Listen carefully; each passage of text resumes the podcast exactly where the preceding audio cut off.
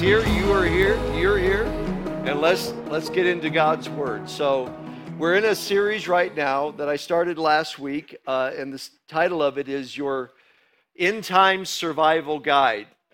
It's been a few years. It's probably been about six or seven years since I actually did something on the end times, and so I'm talking about that. And we're definitely living in the last days. We're definitely in the last days. In fact technically, scripturally, we've been in the last days ever since Jesus ascended into heaven. Uh, and uh, but I get a feeling, I really do get a feeling that we are in the last of the last days. It just feels that way. And so we're going to be talking about this. Now, last week we looked at discerning the times. In Matthew chapter 24, Jesus gave us a list of things to be looking for, to be looking at, recognizing the signs of times. And the thing that Jesus said is that these things are always going to be throughout the church age, and they have been. But he said they're going to be like birth pains. They're going to begin slow and low, but they're going to build with intensity and frequency. And then that's when Jesus said, after he, after he taught about that, that's when he said to his disciples, When you see these things begin to happen, lift up your eyes, look up, and lift up your head. Don't be walking around down and out and discouraged and frustrated and trying to get just get out of here. Lift your look up and lift up because your redemption is drawing nigh. The coming of the Lord is getting close. That's what he was saying. My coming to bring my people, to rescue my people, to rapture my people is very, very close. And so today I want to talk about that because Jesus doesn't want us to be scared. He wants us to be prepared. Now, I know it's pretty scary stuff going on around here, but we are not supposed we are not supposed to be driven by fear. We are supposed to be the people that understand what is going on, well aware of what is going on, be prepared for what is going on. And so today I want to talk about this redemption that's coming close. It's getting nearer. And I, it's called The Rapture of the Church. I've entitled this message, Be Rapture Ready. Be rapture ready. And I want to come out of First Thessalonians. I, I feel like I need more volume. Can I get more volume? No, I want more. Somebody said, You're good. No, I'm not good. If I'm not good, we're not good. Amen. 1 Thessalonians chapter 4. Let's read. Follow along as I read aloud. But I do not want you to be ignorant, brethren, concerning those who have fallen asleep, lest you sorrow as those who have no hope. For if we believe that Jesus died and rose again, even so God will bring with him those who sleep in Jesus. For this we say to you by the word of the Lord, that we who are alive and remain until the coming of the Lord will by no means precede those who are asleep. For the Lord himself will descend from heaven with a shout, with the voice of the archangel, and with the trumpet of God. And the dead in Christ will rise first. Then we who are alive and remain shall be caught up together with them in the clouds to meet the Lord in the air. And thus we shall always be with the Lord. Therefore, comfort one another with these words. Would you just do that right now? Turn and tell somebody Jesus is coming. Go ahead. Go ahead and tell them that. Now we're going to continue on in chapter 5, beginning at verse 1. But concerning the times and seasons, brethren, you have no need that I should write to you. For you yourselves know perfectly that the day of the Lord so comes as a thief in the night. For when they say peace and safety, then sudden destruction comes upon them as labor pains upon a pregnant woman, and they shall not escape. But you, brethren, are not in darkness, so that this day should overtake you as a thief. You are all sons of the light and sons of the day. You are not of the night nor of the darkness. Therefore, let us not sleep as, other, as others do, but let us watch and be sober. For those who sleep, sleep at night, and those who get drunk are drunk at night. But let us who are of the day be sober, putting on the breastplate of faith and love, and as a helmet, the hope of salvation. For God did not appoint us to wrath, but to obtain salvation through our Lord Jesus Christ, who died for us, that whether we wake or sleep, we should live together with him. Therefore, comfort each other and edify one another, just as you also are doing. That is the reading of God's word, and I pray, Lord, that you would bless your word to our spirit, soul, and body today. I pray, God, for divine unction in this tent to preach your word and for, for all of us, God, to receive your word. In Jesus' name. And everybody says, Amen. Amen. So I was born in 1963. That was the year my father got baptized with the Holy Spirit, and he was a Nazarene. And after that, he became a Pentecostal. He became a Church of God pastor and preacher. And in those early years of my upbringing into the late 60s and into the early 70s, there was the world was a buzz about the second coming. Hal Lindsey had written a book called The Late Great Planet Earth, and it rocked the church world in, in those years. And I remember it was not uncommon about every two or three weeks or something like that. It seemed like it was an awful lot that there was a message about the second coming of Jesus or the rapture of the church.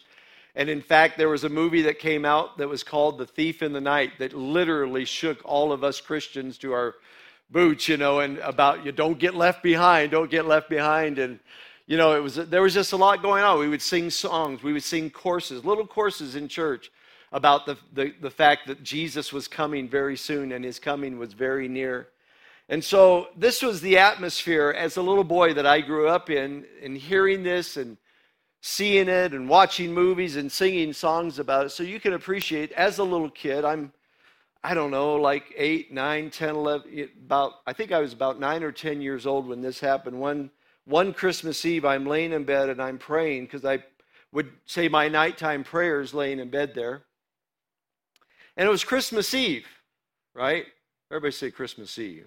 That's the biggest day of the year for a kid.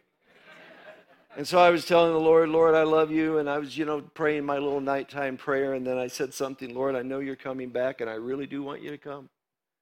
But I really wish you'd wait till after Christmas. because I got some stuff under the tree. There's stuff waiting for me there, Lord, if you could just hold on.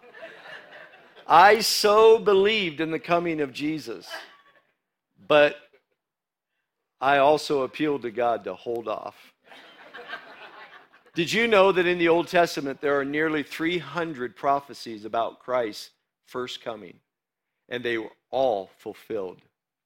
You can read the scriptures, and some of them were so mind, they were so um, detailed and specific and all of those prophecies about Jesus coming the first time were all fulfilled.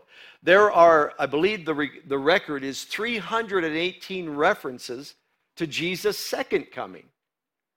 That's one in every 25 verses. The Bible reminds us that the Lord is coming back. Just like he came the first time, he's going to come again. In fact, we're living in these days, and I, the, the, return of Jesus is the next main event on the process. There isn't anything that needs to happen anymore that before Christ comes. Jesus' imminent return is, is just, he can come at any moment. There's nothing to hinder his return to this earth.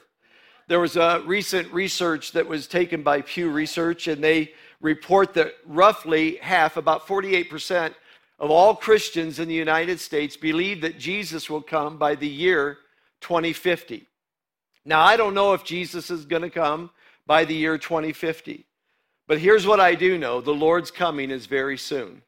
In fact, the book of Revelation, chapter 22, verse 20, says this Jesus says, uh, the Bible says that he testifies to these things and says, These are the words of Jesus Read them with me. Surely I am coming quickly. That's what Jesus said. That's how he ended the book of Revelation. I want you to know that my return is very soon. And so he'll could come by the year 2050. He might not come by the year 2050, but here's what we need to know. In light of eternity, his return is very soon. Super soon. Amen. And so, by the way, if I cut out, that's just God saying, lean in, pay attention. Amen. So, can I have my water? My, my beautiful wife. Here she comes. No, it's the other side. I'll just kind of, I am, I am dried out up here. Everybody say hi, Julie. Isn't, isn't she beautiful?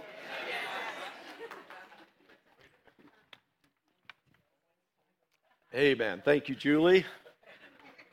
At home, I serve her. I just want you to know that. so let's talk about today, let's talk about the rapture of the church and how to be ready for it. I want to begin first by talking about the rapture of the church. Now, here's what you need to know about the passage that we just read here in First Thessalonians. There were Christians that Paul had led to the Lord, and uh, he was only there for about three weeks in the, in the city of Thessalonica. He wasn't there long, and he was driven out of the city. And so these Christians, since Paul had left, they, some of the Christians had died. And they knew that Jesus was coming back, but their loved ones had died. And they thought because they died that they missed the second coming of Jesus because this was how real the message of Jesus return was. They taught and believed in the early in the early years of the church that Jesus could come at any moment. He could come anytime. And so these early believers lost these loved ones who were Christians and they died and, and they, they watched their bodies go into the ground or whatever the case was and so they sent message to Paul and they were so concerned what happened to these believers and Paul is responding to them and we're going to look at this a little bit more. He's responding to these believers and he's answering the question, what happens to people who die as a Christian and so the apostle is answering this question. So, what I want to do today is I want to begin this message by talking about the rapture. I want to, I want to discuss it. I'm going to answer a series of questions, and we're going to go through this, and then we're going to wrap it up with this idea for you and me how, how do we deal with this on a daily basis? First of all, I want to answer the question what is the rapture? In chapter 4, verse 17, here's what the scripture says Then we who are alive and remain shall be caught up. Everybody say, caught up. We shall be caught up together with them in the clouds to meet the Lord in the air. The word caught up in the Greek language is harpazo, and it literally means to take by force suddenly. It, uh, the, when the, uh, the Latin Bible, the Vulgate Bible, was translated from the Greek language, their word was not harpazo, it was rap, raptuo or something like that. And that's where we get our word rapture. And so we that, that word has stuck. But basically it means to seize suddenly or to take by force.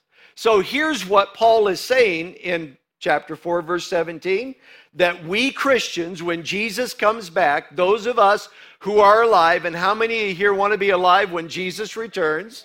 I'd like to be alive when he returns. When, when Jesus comes back, the Bible says that he's going to snatch his church, he's going to seize by force his church, he's going to catch us away to be with him. And this is how Jesus describes it, what this rapture in Matthew chapter 24, verses 40 through 42. He says, Then two men will be in the field, one will be taken and the other left. Two women will be grinding at the mill. One will be taken, the other left. Watch, therefore, for you do not know what hour your Lord is coming. Jesus taught us. He said, I'm coming, and people are going to go on with life as usual, and people are going to be working, people are going to be in the field, people are going to be shopping at Walmart, people are going to be in their home, people are going to be in their backyard, people to be together, they're going to be a separate, but when I come back, I'm taking those who belong to me to myself. They will be taken, and everyone else will be left. We have an Old Testament picture of this in the story of Enoch in Genesis chapter 5. The Bible said that Enoch walked with God, and then he was not, for the Lord just took him. In the book of Hebrews, he tells that story and he says that God, that Enoch walked with God and he didn't die, and the Lord just took him away.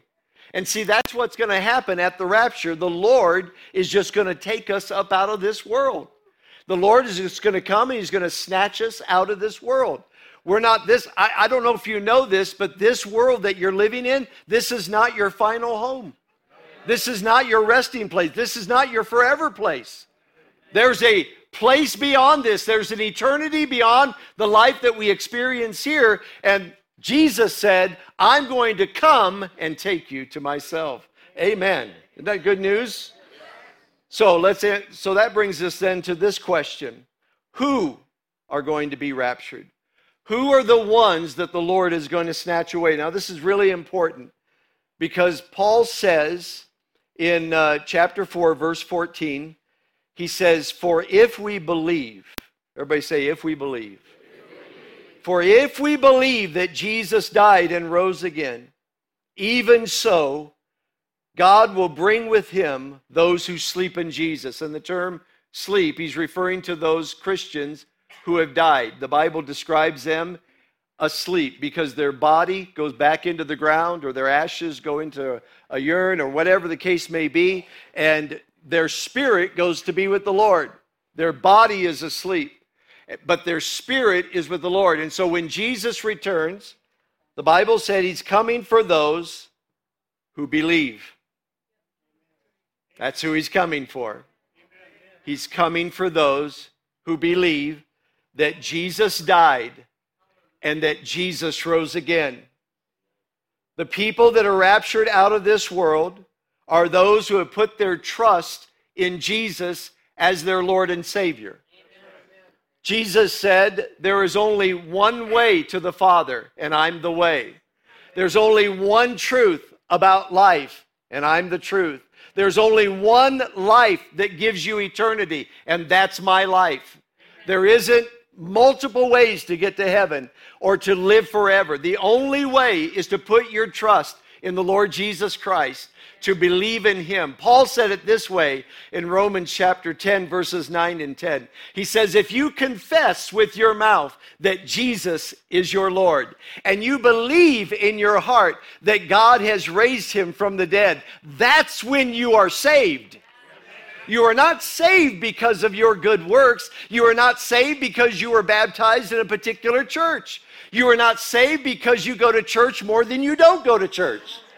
You are not saved because you've been really nice to your mean neighbor. That's just being a good person. But that doesn't save you. What saves you is to believe on the Lord Jesus Christ that what he did on the cross, he did it for you. Why? Because you were a sinner. You had sin in your heart. Even when you came out of the womb, there was that nature of sin. Even though you were innocent of sin, innocent of crime, there was a sin nature. And early on, very early in your life, you began to sin. Amen. This is hard to swallow for some people, but if if that's not true, then Jesus didn't need to die on the cross. But he did die. And so he's coming back for those who believe in him. Now, what happens when this rapture take place? Well, here's what chapter 4, verse 16 says. It says, For the Lord himself will descend from heaven with a shout, with the voice of the archangel, and with the trumpet of God, and the dead in Christ will rise first. Here's what's going to happen when the rapture happens, the Lord Jesus Christ will descend from heaven. He will come into the heavenly realms, into the heavens as we know it. He will descend into the heaven. And it may be sudden, it may seem a little secret, but it won't be silent to you and me. The Bible says there's going to be a shout, there's going to be the voice of an archangel, there's God. The Lord will descend triumphantly, and he will come personally to meet you and me. Hallelujah. Isn't that good news? Jesus said it like this to his disciples when they when they knew that Jesus was going to lead them. Jesus said to them, "Guys, don't let your hearts be troubled. If you believe in God, believe also in my father's house are many mansions, or literally many rooms. If that were not the case, I wouldn't be telling you this. I go to prepare a place for you. And if I go to prepare a place for you, I will come again. Amen. Listen to his words to receive you to myself, that where I am, you may be also. Hallelujah. How many are looking to be with Jesus forever? So Jesus says, I'm coming back, and he returns. And then what happens? Simultaneous with the return of Jesus, the dead in Christ will rise first. The dead in Christ will rise first. Now, a little over a year ago, my sweet mom went to be with Jesus. She loved uh, Jesus with all of her heart since she was a little girl. And in fact, my dad wrote a book, and I'm reading the book right now about his ministry life. And he tells the story about when he was 16 and she was 16, and he went to church one Sunday, and he saw this little 16 year old girl take her guitar up to the front of the church, and she sang uh, the, the song about, you know, uh, about meeting Jesus in heaven. And I thought about that the other day because I know that when my mom died physically in this world, her spirit went directly to be with the Lord in heaven. Isn't that good news? But her body is in the ground in Missouri, but her spirit is with Jesus. But when Jesus comes back to receive you and me, because not all of us are going to die when he comes back, there's going to be a generation of people who are alive when Jesus returns. Amen. Wouldn't it be good to get to heaven someday and you're talking to people and you say, How did you die? Well, I died of cancer. How did you die? I got hit in the head. How did you? And then they ask you, How did you die? I didn't. So there. so now. I win. Anyway, when Jesus comes back, he's bringing my mom with him. And in the instant that Jesus returns, her spirit is rejoined to her body and raised in immortality. In that very moment. That's true of everyone. When you die, you don't go into a soul sleep and laid in the ground until eternity just pops up on you. The Bible said, Paul said, to be absent in the body is to be present with the Lord. You die in this life, you walk through the door into the presence of Jesus. Hallelujah. Whew, I'm making myself happy up here. Not only will the dead, when Jesus returns, will the dead be raised, but the living saints will be raptured in that instant. Listen to what he says here.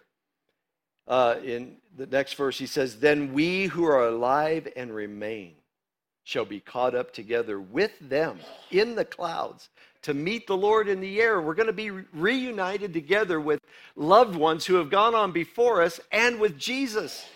We're all going to be together. This is going to be a great experience. And look, I, I, want you to see this. This is what Paul wrote about. He wrote about this and what it looks like in another perspective. In 1 Corinthians 15, it says, Behold, I tell you a mystery. We shall not all sleep. There are going to be people alive when Jesus comes back. But we shall all be changed. Everybody say changed. changed. In a moment, in the twinkling of an eye, at the last trumpet. For the trumpet will sound, and the dead will be raised incorruptible, and we shall all be changed. And then it says in the next verse, if you go ahead and bring it up, for this corruptible, everybody put your hand on your chest. That's you. You're corruptible. For this corruptible must put on incorruption, and this mortal shall put on immortality. Come on. I will not have to subscribe to beachbody.com anymore. It's going to be great. Come on.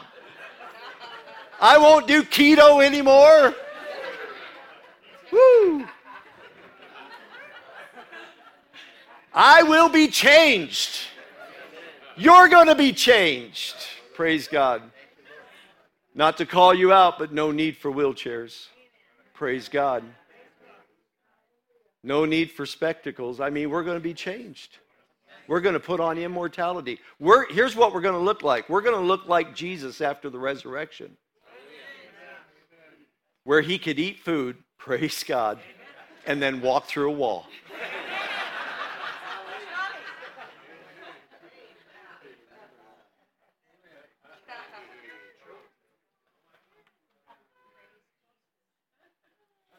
Man, God is so good. When will this rapture take place? The short answer is we don't know. We don't know. But let me let me read to you these words of Paul. These won't come up on the screen, but this is out of the passage. Listen to what he said. But concerning the times and the seasons, brethren, we don't even need to tell you. Why? Because Jesus already told us. He's already told us what it's going to look like. We don't need to be, bring this up. For you yourselves know perfectly that the day of the Lord is going to be like a thief breaking into your house. It's going to be like a thief. For when they say peace and safety, then sudden destruction comes upon them. Listen to the terminology, listen to the pronouns. He's not talking about us.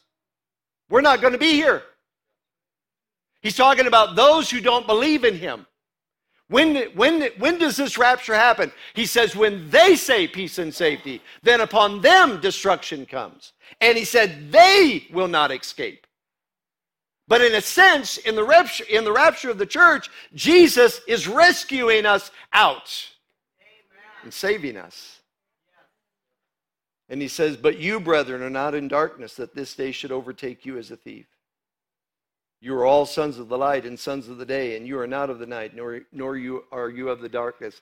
There were a few times in my childhood when I walked in the house and I called for mom and she wasn't there, and I was worried about the rapture. Did Jesus come? I knew it. I was foul. But I want to tell you something. You don't have to worry if you believe on the Lord Jesus Christ. Amen. Amen. You don't have to worry if Jesus is your Lord and your Savior. Amen. And so, when will the rapture take place? We don't know. We don't know. We don't have any way to know. But here's what you do need to know that you're not in that group who won't make it if you put your faith in the Lord. Let me answer one more question about this. Why will the church be raptured? Now, this is where the church is split into all kinds of factions. Because there are people that believe in the rapture of the church, they just believe that the Christians are going to go through the Great Tribulation. And I don't personally believe that, but let me give you the answer. Why will the church be raptured? This is my answer to it. I should say that. In chapter 5, verses 9 and 10, we read it. Here's what he said For God did not appoint us to wrath, but to obtain salvation through our Lord Jesus Christ, who died for us, that whether we wake or sleep, whether we are living or whether we're dead, we should live together with him. So look at verse 9. Go back to that. He said, For God did not appoint us to wrath. Come on, can I get a good amen? amen. Here's my understanding of the Great Tribulation. The Great Tribulation, as I understand it, as Jesus taught it in Matthew chapter 24, and as the book of Revelation describes it, is the outpouring of God's wrath on the face of the earth for rejecting Jesus. It's a seven year period of unprecedented destruction and death, like the likes of which we've never seen. And this there's some division on this because people say well didn't jesus say that we're going to go through tribulation? Yeah he did say that. But there's a difference between the tribulation that you and i sometimes feel in our life and the great tribulation. And so i believe that jesus is going to rapture the church. And again there's a variety of teachers out there on this topic. And uh, you know you can you know you can almost believe anything you want but if you want to be wrong that's up to you. I'm telling you what's right. No i'm telling i'm i'm teasing. I'm teasing a little bit. No. But I love the fact that that we haven't been if if if the great tribulation is as I think is eh, what I believe the scriptures teach that it's a 7 year time frame of of just it's wrath. The Bible calls it wrath. There isn't another word for it. The Bible calls it wrath. Here's here's why it doesn't affect us. We're not appointed to wrath. Why? Because when Jesus died on the cross, he absorbed all of the wrath of God for us. And those who believe on the Lord Jesus Christ have his covering and his rescue. Hallelujah. And I tell you today, if you don't know Jesus Christ, I wouldn't leave this tent until you get him in your heart. Amen. And it'll be good for you.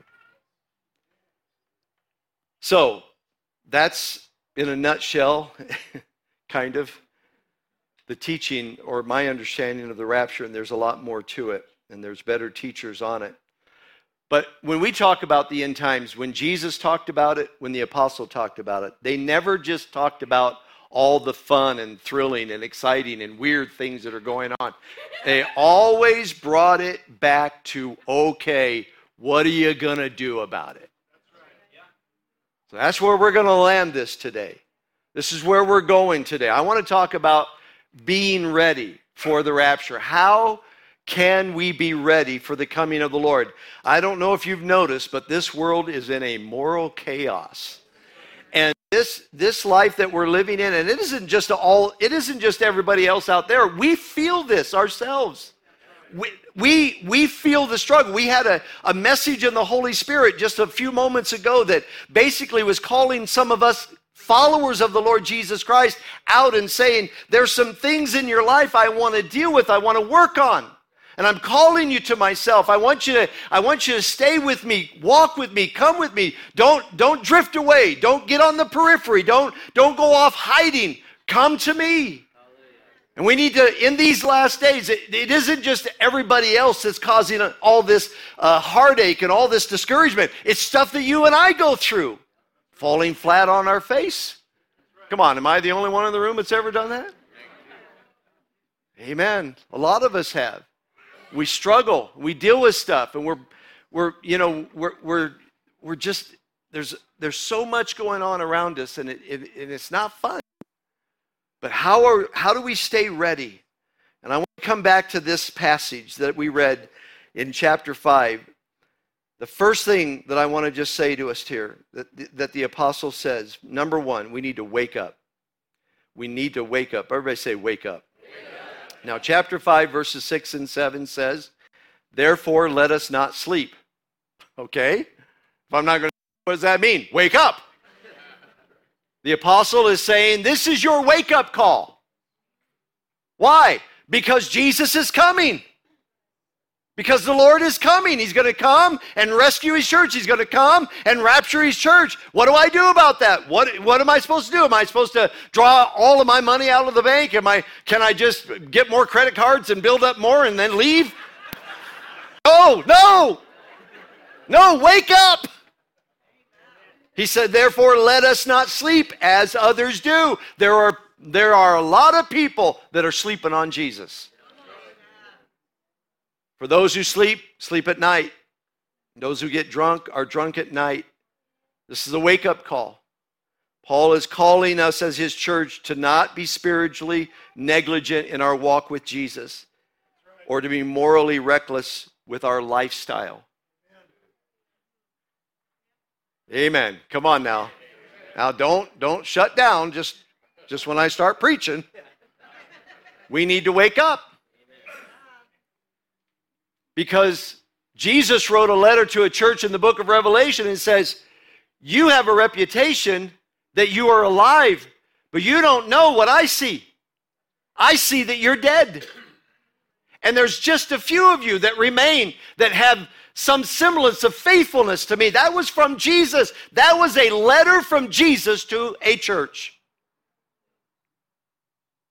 And there are a lot of Christians in the United States of America and yay in Butte, Montana. And I'm and I'm in that group. I'm not talking down, I'm not talking at, I'm talking about the body of Christ where we need to wake up. You're not of the night, you're of the day. That's what the, apostle, the apostle said. How do we wake up? This involves, if you haven't done this yet, this wake up call, first of all, is to receive Jesus as your personal Lord and Savior. To wake up to your need of salvation. Today is the day of salvation. Jesus is here right now to save your soul. If you don't know him, if you haven't surrendered your life to him, the Lord is just, he's right here, right now, just appealing to you to come to him. But here there's another wake up call, and that is to for us as believers to return to the Lord. If we need to return to him. There is such a backsliding, sliding away, if you will. There's such a thing as people, you know, um, kind of um, just kind of giving up not hanging in there. And we, as the day is approaching, our passion for Jesus needs to get stronger. Our love for him needs to grow deeper. I even feel this struggle sometimes within myself, just kind of kind of the give up almost, or the, the tendency or the, the temptation, if you will, to kind of just, you know, just kind of, oh, I can't, I can't do this anymore. I don't know if I can just stay in the fight. I don't know if I could just stay with it. And and I kind of do like what Jeremiah did. He kind of he kind of turned away sometimes in his emotions. He's like, I don't want to even talk about this anymore. I don't want to preach about it. This is too hard. It's hard enough for me to try to live it and let alone teach it. But the Lord told Jeremiah, this is what the Lord said to Jeremiah, if you will return to me. That's what the Lord said to Jeremiah. Return to me, Jeremiah. Come back to me. You are my voice. You're my man. You're my person. I want to say to everyone if you believe on the Lord Jesus Christ, you belong to him. You're not your own. And if you're drifting away, then you got to stop the drift. Amen. And get back to Jesus because no one just drifts toward Jesus. You don't just drift toward Jesus, you drift away. The Lord is calling you to come and return to Him. Amen. And that means we need to get real practical about our living and about the way we conduct ourselves and how we're relating to people around us and what we're doing with things in our lives and how I'm handling issues in my heart. All of this stuff matters. Why? Because Jesus is coming back. Right? Come on now. Can I get a good amen? amen? Let's look at this verse of scripture in 1 John chapter 3 verses 2 and 3. Beloved, Beloved, now we are children of God. Aren't you thankful that you're a child of God? He says, Now, right now, we are children of God, and it has not yet been revealed what we shall be. But we know that when he is revealed, we shall be like him, for we shall see him as he is. Everyone who has this hope in him purifies himself just as he is pure. Woo! You know what John is saying there? Because Jesus is coming back, we need to get our act in order. He says he purifies himself. Now, when I came to Jesus, I came sins, warts and all. All of the ugly, all of the uglies of life. And I knelt down and I surrendered my heart to Jesus and he took away all my sin. Amen. Amen. So this isn't about when you sin, you lose your salvation. No. He, uh, he started the verse of Scripture, if you remember, beloved, now we are children of God. Come on. He said, You are a child of God. So what do I do about that? Well, because you are a child of God. If there are impure areas of your life, deal with them. Because He's coming back. Anyone who has this hope of the return of the Lord Jesus Christ, what do I do with it? Well, just, you know, I gave my heart to Jesus and I'm good. Well, you are good in that sense, but in another sense, the Lord wants you to constantly be dealing with those areas and issues in your heart that are not like Him, even as He is pure. Purify yourself. In other words, deal with those issues, deal with those areas. Like Paul said, if you've been stealing, stop your stealing. That's in the Bible. Did you know that? He says, and he says that to Christians. He says, if you've been stealing from your employer, knock it off. Why? Because you don't need to steal. He says, if you're gossiping, stop gossiping. If you're holding a grudge and unforgiveness towards somebody, I don't care what it was. He doesn't describe what it was. There is no place to hold bitterness and unforgiveness. Get it out. Purifies himself even as he is pure. All in light of the coming of the Lord. It's a wake up call. What area, what issue, what struggle? I have mine. I'm not telling you. You don't need to know. No. I tell certain people, and maybe that's some of the ways that we can walk in purity. That's one of the ways that we can maybe deal with the areas and issues of things that are well, let me let me actually let me just say this that word purifies the word purify literally means to clean to be modest to be undefiled to be morally faultless to be without blemish Amen. No excuses. Deal with it. Why? Because Jesus is coming back. That's what John said. We have this hope. He who has this hope, bring that back up if you would, verse 3. And to everyone who has this hope, the hope of Jesus' return, purifies himself, just as capital H, he is pure. Amen. Amen. Have I harped long enough on that one? This is your wake up call. Amen. Amen. Jesus is going to rapture the church, so we need to wake up. Then we need to armor up. That's the second one armor up. Look at chapter 5, verse 8. He says, But let us who are of the day be sober. Everybody say, Be sober. Be sober.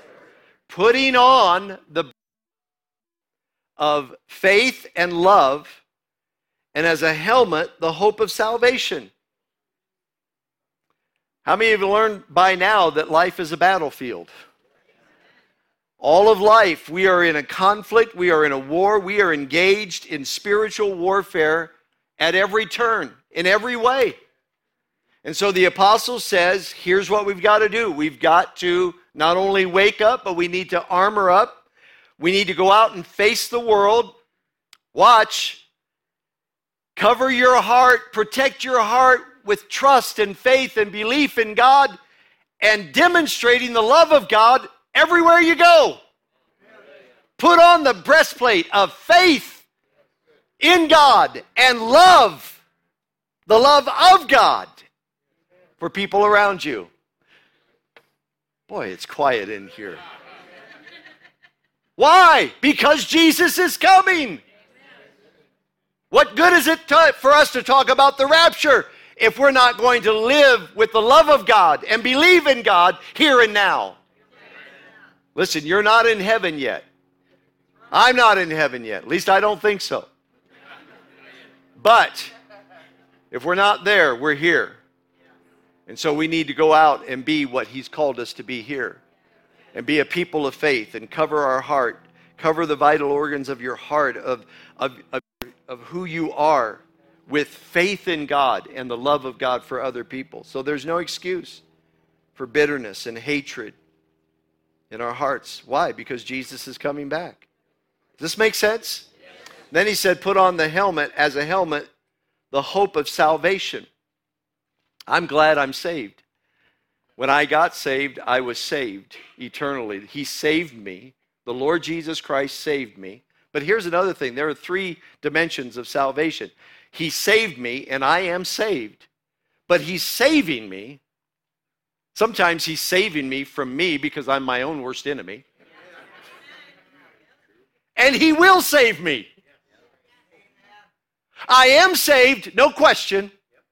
But He is constantly sanctifying and saving me and, and pulling me out of pits. And He will save me. And he said, Put on this helmet as a hope of salvation, to know who you are. Get your mind out of the gutter, get your head in the game, keep your wits about you.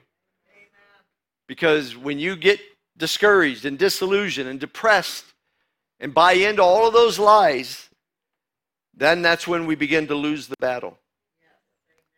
And so there's a lot of there some of us struggle with doubt. Anybody in the room struggle with doubt? You don't have to raise your hand, but you now I know who you are. No. Anybody here get depressed? I struggle. I have bouts of depression sometimes. Get discouraged, get defeat, get defeated. Got to put on the helmet. Salvation. I know who I am. I know whose I am. Man, but Tim, you should you should have been there. I fell flat on my face. You know what you do? You get back on your feet. And you stand in who you are. And you don't grovel in what you did. You put on that helmet because the devil wants to knock you in the head. And so, know who you are. Amen. So he says, in light of the rapture of the church, we need to wake up, we need to armor up, and then finally, we need to lift up. Everybody say, lift up. Ch- uh, chapter 5, verse 11 says, Therefore, comfort each other and edify one another just as you are also doing. That word comfort is paraclete. It's the same word that describes the parakletos, the Holy Spirit. The Holy Spirit is our comforter. He's our advocate. He's the one who walks alongside of us, right? The Holy Spirit does that. Now the apostle says, "Now why don't you why don't you do that for other people? You do that for others." Because this world is really hard and it's it's hot out there and it's difficult and it's it's frustrating and people feel weak and sometimes people are feel all alone and they don't know that they can go another day. So he says why don't you comfort others in your life? Come alongside of them counsel them be an advocate for them be by their side be on their side be for them be to them what god is to you. God is for you.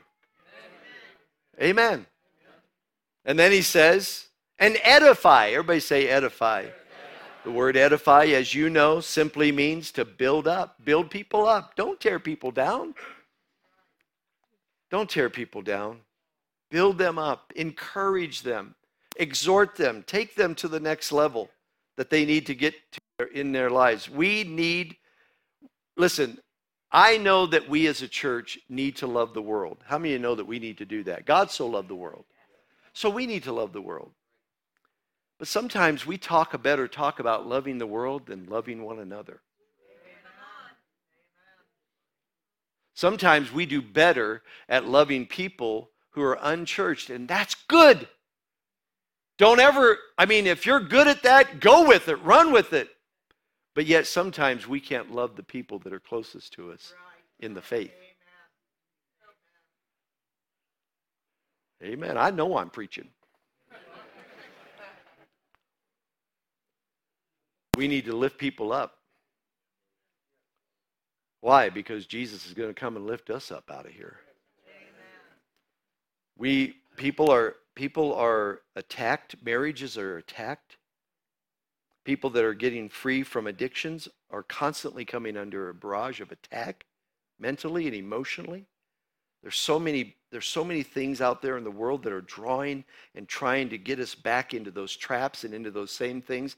And, and the last thing people need is to be slapped around. They need to be lifted up, right? And that's where the church comes alive.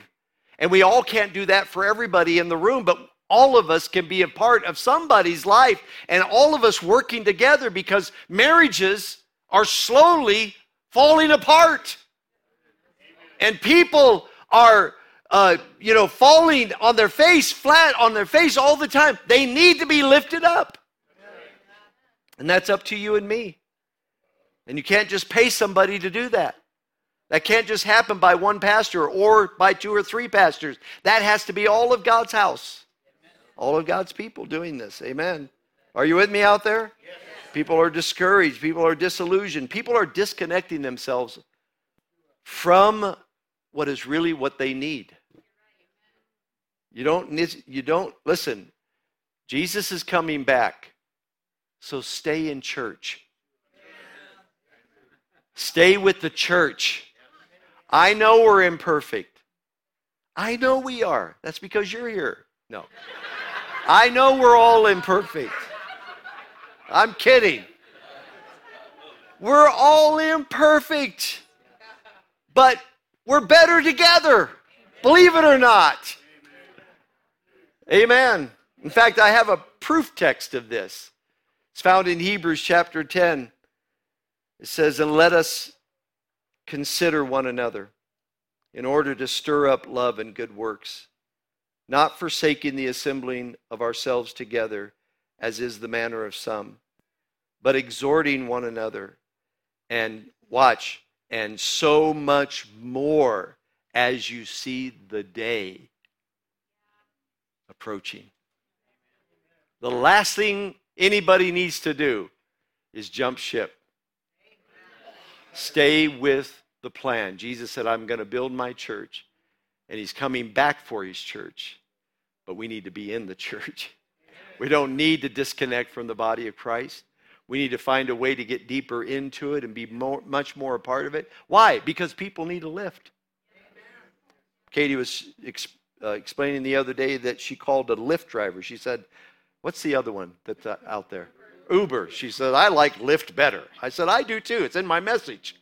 I didn't tell her that then. Everybody needs a lift. Amen. And everybody in the room needs to call for a lift. Amen. Because you can't do it by yourself. You can't do it in your own strength. Katie, would you come? That's about the rapture. Wake up, armor up, and lift up. If, if you feel yourself sleeping spiritually, it's time to get stirred up. Stop Stop slapping the snooze and get out of that bed. Amen. And nobody can do this for you. You have to do this. Nobody can do this. The word's gone out. The Apostle Paul wrote it. The Holy Spirit had it grafted for us and drafted for us and, and preserved it for us now 2,000 years later. And it's just the Holy Spirit saying, Look, it's time to wake up. It's time to armor up. It's time to lift up. Why? because Jesus is going to come and take us up. But before he does, this is how we live it. This is how we walk it. Would you stand with me? Can I have the those who are going to pray today, uh, the altar workers in prayer? Just make your way, kind of spread out a little bit. If you're in this place today and you need prayer for anything, we've been in prayer already about today. And we pray today already that when we pray, we prayed that when we pray, that God would show up, that God would work a miracle, that God would heal, that God would set free, that God would strengthen. So if there's anything in your heart or in your life, or if you would love to come forward and have somebody pray with you about receiving Jesus as your Lord and Savior, today would be a great day. These anyone up here would love to do that with you and give you that opportunity. So I'm going to pray a prayer and then after that, we can be dismissed. But if you would like prayer, you can begin to come as I'm praying. You can just start coming, and these, these wonderful people will receive you. Father, thank you for meeting with us today. Thank you for helping us with our sound, God, to endure and get through this with all the glitches that have been happening. And, and Lord, I just pray today that we would hide your word in our heart. Like David said, Your word have I hid in my heart, that I might not sin against you. I want to make my way, I want to purify myself. I want to, I want to deal with those issues and areas of my heart that need to be dealt with. And so, Lord, I pray that we will not forget your word today but that we would take it with us everywhere we go. Lord, I pray that we would look up, lift up our eyes, knowing that our redemption is very near. But Lord, help us not to live with our head in the cloud. Help us to live in your presence here in this planet until you come again. We love you, Jesus. We honor your holy name. And everybody says, Amen. Amen. Amen. If you need prayer, please come. You can come now. Thank you.